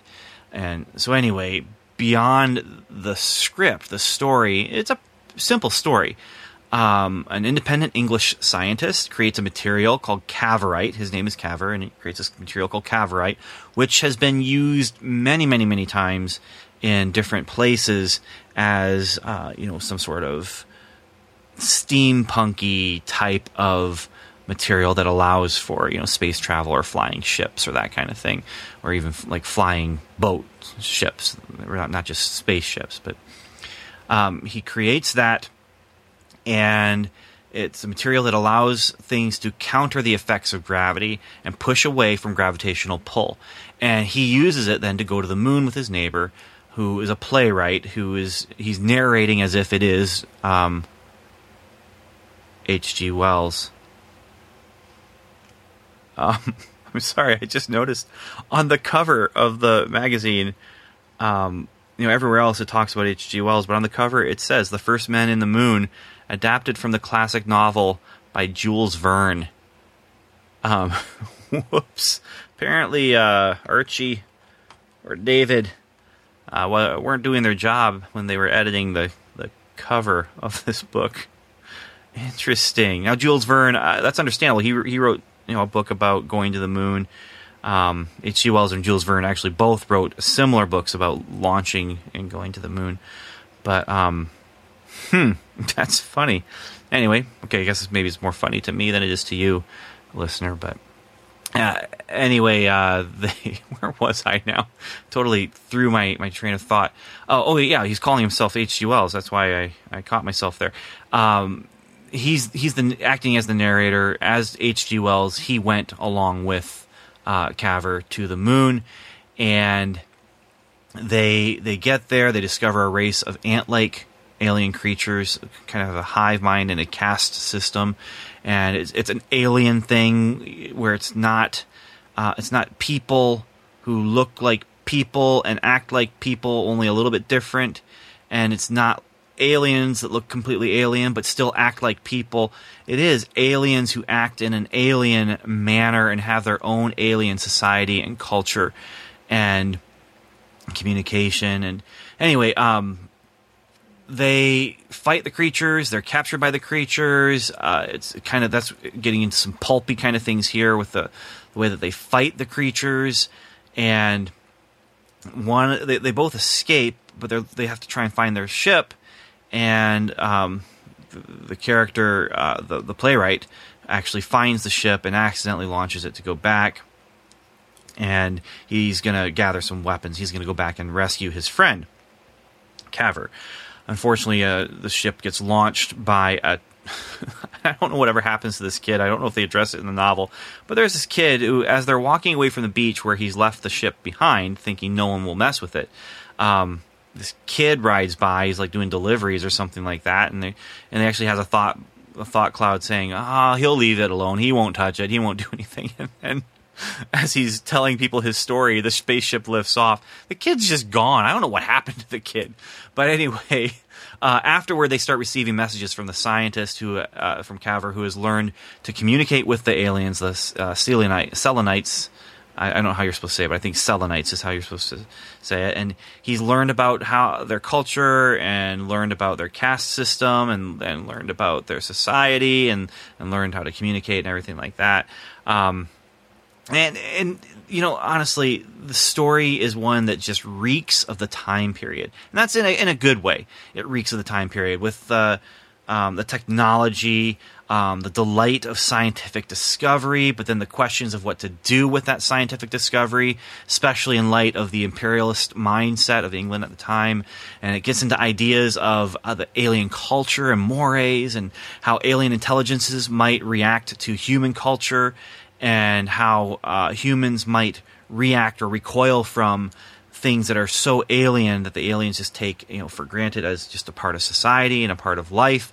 Um, but then that's kind of a counterpoint to how the aliens might react to human culture and, and human uh, habits and, and human ideas and human uh, well foibles you know problems with with humans um it, again going back to the time period uh, as they discover gold the idea of british imperialism goes from subtext to text as they they drunkenly discuss taking over the moon and stripping it of the valuable natural resources. Uh, and it's an interesting concept. It's portrayed well in the comic. I assume it's portrayed well in the source material. Like I said, I haven't read this novel, but I've seen the you know that movie from the the '60s. Uh, but reading this, it's done well. The the alien culture is shown to have kind of uh, an immoral lifestyle of of uh, or culture even where they simply discard life when a life form is no longer of service to the community to the hive i, I get some you know, if, if, this wasn't 1901 um, and if i was you know more of a historian because maybe 1901 was something where uh, communism was I, I, don't know the history of communism when it when it started, and, and so I don't know if this is meant to be a a dig at communism or to if it's meant to be you know, kind of a metaphorical thing there, but I'm reminded of, you know, how communism is portrayed in, in other literature that I've read. Um, and so then when uh, that human then recoils in horror at that, seeing the way that they treat life, the aliens are then horrified uh, by the human as he explains war and explains this is something that we do and why do we do it and they, they can't understand why they do it and they actually ask him for what is a positive that comes out of war he says that it prunes population you know and they're they're, they're mortified by this idea and it, I like that. Uh, this is that's science fiction. That it makes you think. It makes you ask questions. Um, and it makes you say, "Oh, maybe some of the stuff that I am taking as you know for granted as normal, should I?" You know, and, and so it does its job there. H.G. Wells, he, he's a master uh, for a reason. People still read him for a reason because there's still some valuable ideas in his writing. I don't agree with everything, you know, within uh, his his writing and within his his worldview, but. Um, I, I, I enjoyed reading this and enjoyed the, the questions that it posed, and I enjoyed some of the answers. The fights, on the other hand, they they reminded me of John Carter um, as they kill the Selenites easily, and uh, they kill them out of practical necessity too. Um, but then also, I'm reminded of John Carter as they're jumping in the moon's lower lower gravity. And uh, of course, this reminds me of John Carter. I've been reading John Carter for months now. Um, and I'm reading it next after this. Uh, but like I said, there's definitely you can connect dots directly from First Men in the Moon to John Carter, Warlord of Mars. I don't know if there was another step in between there for um, Edgar Rice Burroughs, but uh, there's definitely there's a line, direct line from here to there. The creature design, by the way, in this book uh, is also really really neat. It's suitably alien, kind of creepy all in all, I enjoyed all 50 of the 52 full pages with no ads. so I may have started out feeling like homework. But in the end, it was a fun and it was a, a pulpy and also um, a little bit thoughtful sci fi story that uh, it hung on to its early science fiction imagination, its early uh, uh sci fi imaginative roots. It held on to those even though uh, by the time this comic came out, we'd been to the moon a few times between you know when the original book was written and this comic came out. But I'm glad that they didn't try and uh, modernize it or um, try and, and and you know synthesize what we actually knew about the moon with what was happening in the story. Instead, you know, there's there's plant life, there's an atmosphere, and there's aliens. And I I like it when you're able to hang on to that um, imagination, even when the imagination is completely and utterly wrong. We got up there; it was a dead, gray, lifeless place. But in my imagination, because of stories like this and stories that were inspired by this, in my imagination, the moon is an exciting and dangerous place. So, speaking of John Carter, though, that's where the next segment of this month's trip through time is going to take us. So, we're going to head to that soon. And now I'm closing the book on the first men in the moon.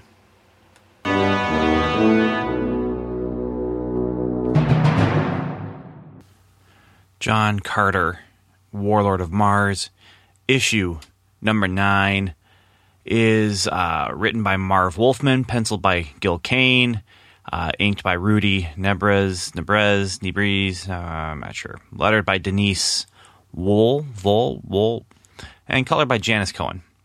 And this issue is called Death Star Trench Run. I, I sorry, I mean Apocalypse at Last uh, not not apocalypse now, uh, which would be a little maybe too on point, but um, apocalypse at last, and it's a big battle issue. At least that's what the front promises us, and that's what the inside gives us. It's it's a big battle. That's really what all of this is.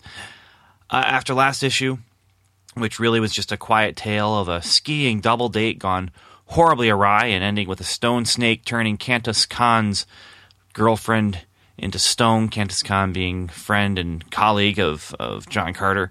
Uh, this issue starts off then in the middle of the uh, fleet of fighter jet type things flying in formation, getting ready to attack something. I thought I missed an issue or something. I, I didn't. Uh, no, it just takes off right from the beginning here. Uh, we are jumping in right into the well, they're they're going to war. They're going to war. Uh, they're going to war against the Council of Five, which is led by the Great One. The Great One being someone who incorporates uh, features of, of five different races from Barsoom or Mars into his his physical being. So he has four arms, but they're different colors, and he has legs that are different colors, and um, he's kind of a amalgamation of all of the races of Mars. And after what happened last issue, which was you know the assault on on John Carter and his people, um, they're going into war, and Dejah Thoris knows where the Council of Five is hiding, where they where their fortress is, their kind of fortress city place. So if these this fleet of fighter ships is heading in that way, led by John Carter, and the action is pretty straightforward. And I am just going to say, I think it borrows a lot from Star Wars. Uh, the fighter plane ships are approaching a target, which is a city fortress type of thing.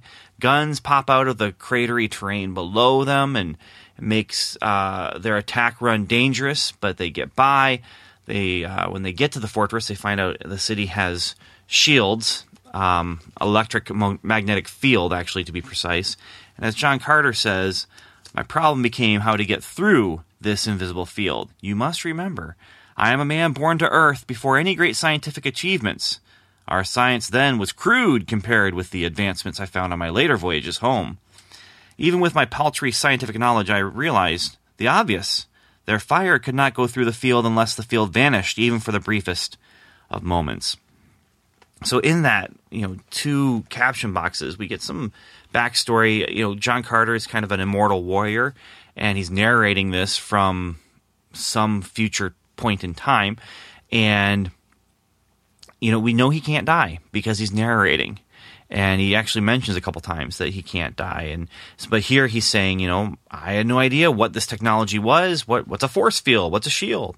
Um, what i i never watched any you know star trek because that was before my time or after my time rather so anyway uh, they do slip past the shields, though, uh, timing it with the the shots from the fortress's own guns, and they then run through the city uh, fighting through the resistance of the, the, the warriors there, and they plant bombs.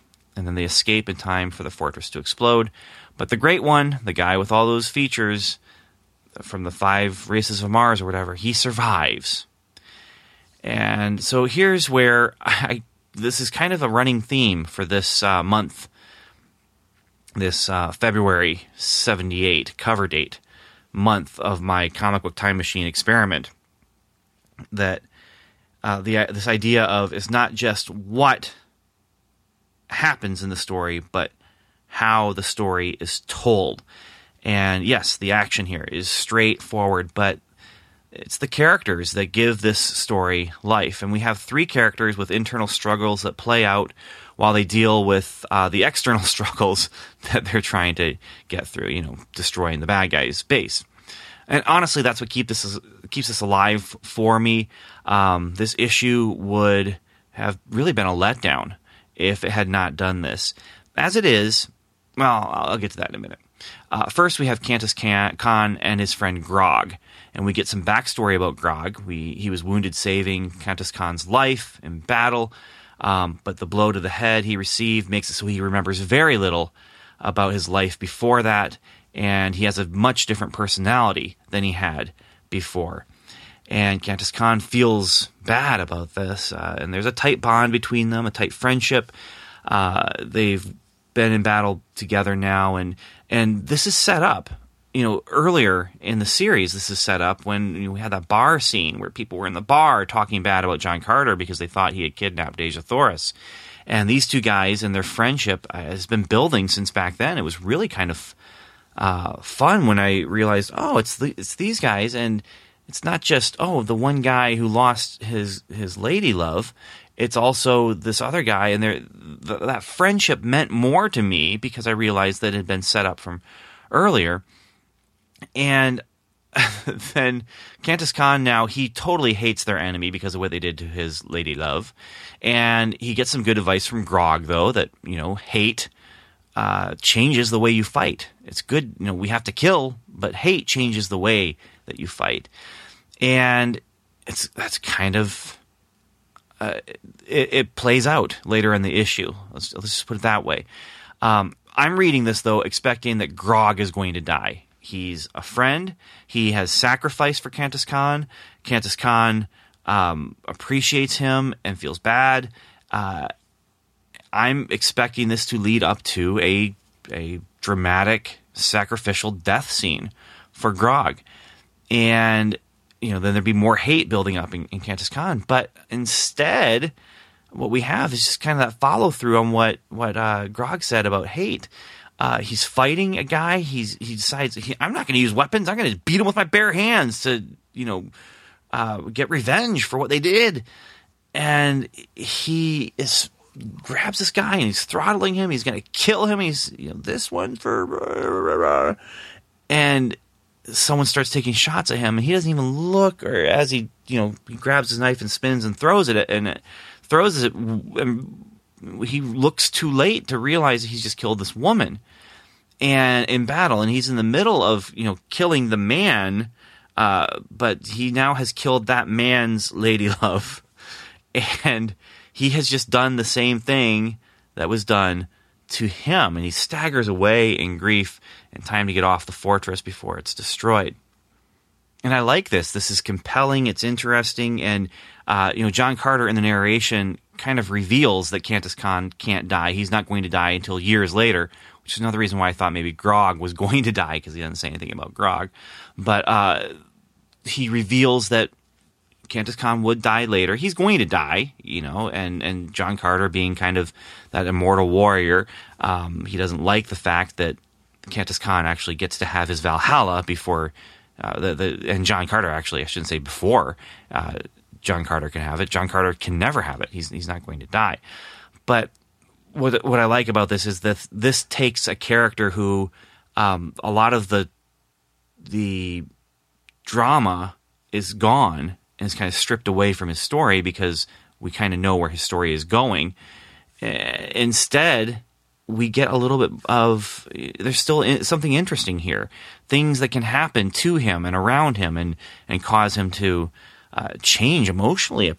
There's there's just some good drama here.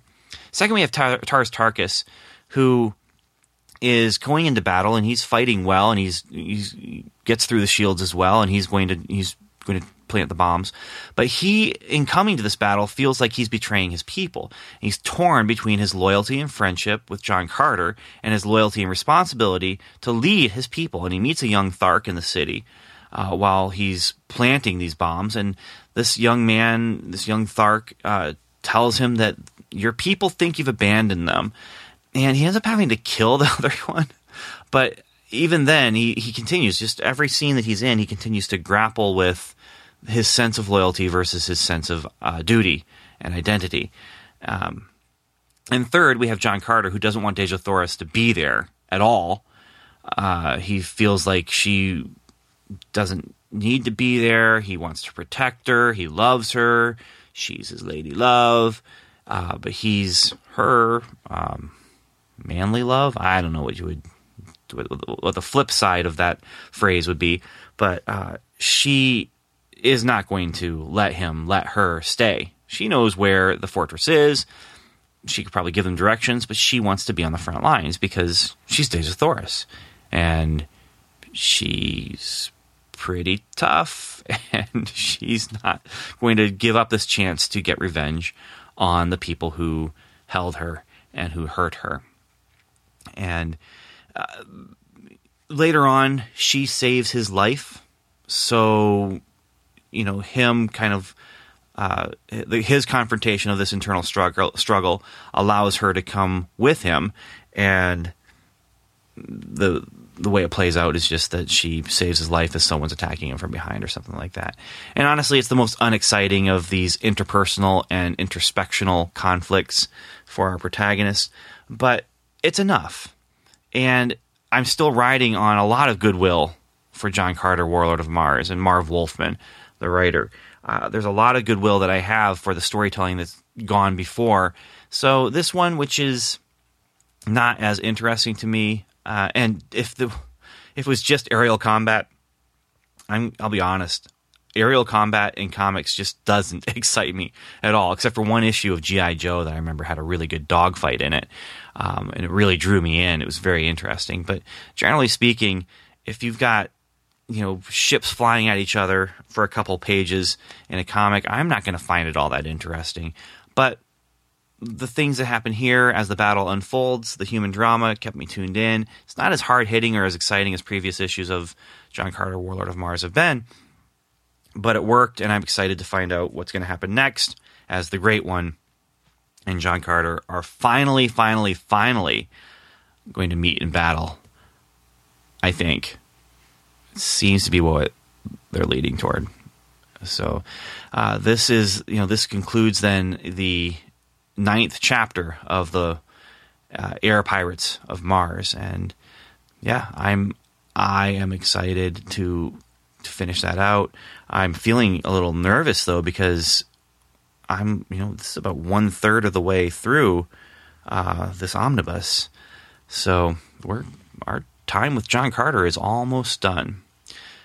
So our time with John Carter for this particular issue in this particular episode is done, and it's now time to uh, the, do the next segment. The next segment being the uh, Ben's bullpen bulletin.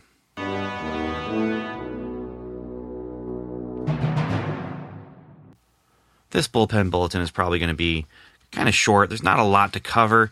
Um, I will say that the special effect of the day definitely goes to Human Fly. Uh, if nothing else, Human Fly wins that for this episode uh, and wins that for this this month, really, with the blap, uh, the B L A A H P P sound effect for uh, mobster goon losing his cookies. As for the ads and stuff like that, Thor has the Dingling family again that he's dealing with, and uh, Devil Dinosaur and Moon Boy are announced as another book that's com- upcoming by uh, Jack Kirby. And basically, uh, Devil Dinosaur, I, I, like that series. That's kind of a 2001, some of the crazy, wacky 2001 stuff that he did. In Devil Dinosaur, he does that, but it's more of an all ages um, Saturday morning cartoon type of, of tone. But what else is interesting in here is that uh, for Stan's soapbox, he's this is kind of fun. He announces uh, that they have just completed filming a live action two hour special TV movie of the Incredible Hulk, and he he actually talks about how he made a mistake because he in his previous or in a previous soapbox said that you know can you guess what pizzazz is? And then it turns out that in that very issue they had an ad for it. And so his little tease uh, ended up being kind of overshadowed by the actual ad. And then he was trying to you know be mysterious and say what's pizzazz? And then there's the answer right there. But then he says and i'm to i'm to quote here but he says oh well what do you expect from a guy who could never remember whether his own character was called bruce banner or bob banner hey speaking of that Here's another nutty thing that could only happen in the wacky world of Marvel. As you know, Universal Studios just completed a live action two hour special TV movie of everybody's favorite Jolly Green Giant. In fact, the Incredible Hulk may be prime timing it on the tube by the way by the time you read these imperishable words. Anyway, what do you think they call the old Doc Banner? Bruce? Uh uh-uh. uh. Bob? Forget it. They decided to name him Dave. what?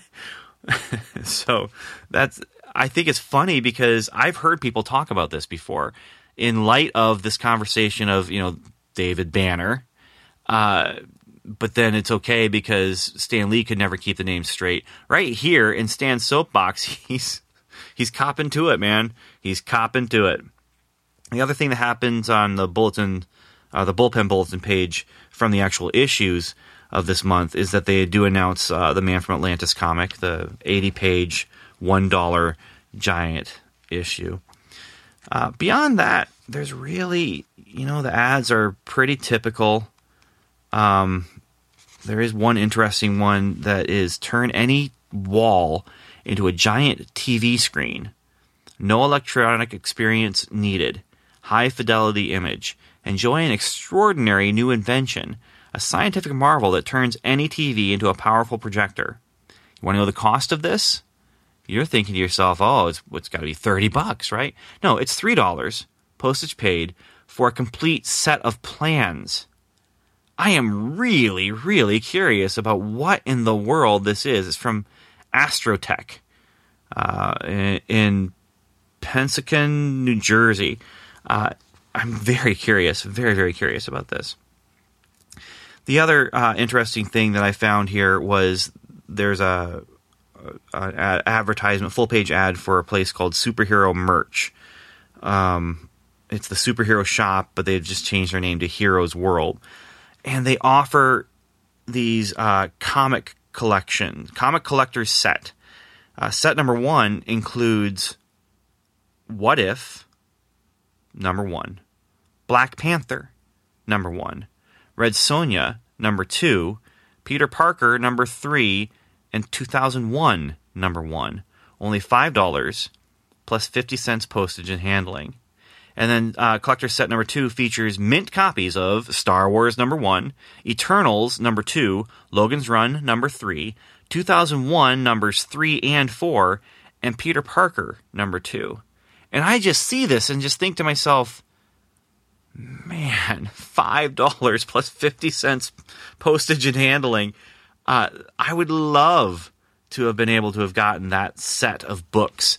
Now, I probably wouldn't have appreciated Logan's Run in 2001 as a child the way I would have appreciated, you know, at least the superhero ones and, Star Wars. But anyway, that kind of closes things out here. Uh, November, uh, I'm sorry, yeah, November 1977 uh, is is behind us now. It is the past, and it is time to return home and we will be coming back to look at uh, the March 1978 cover dates and the December 1977 release date uh, issues.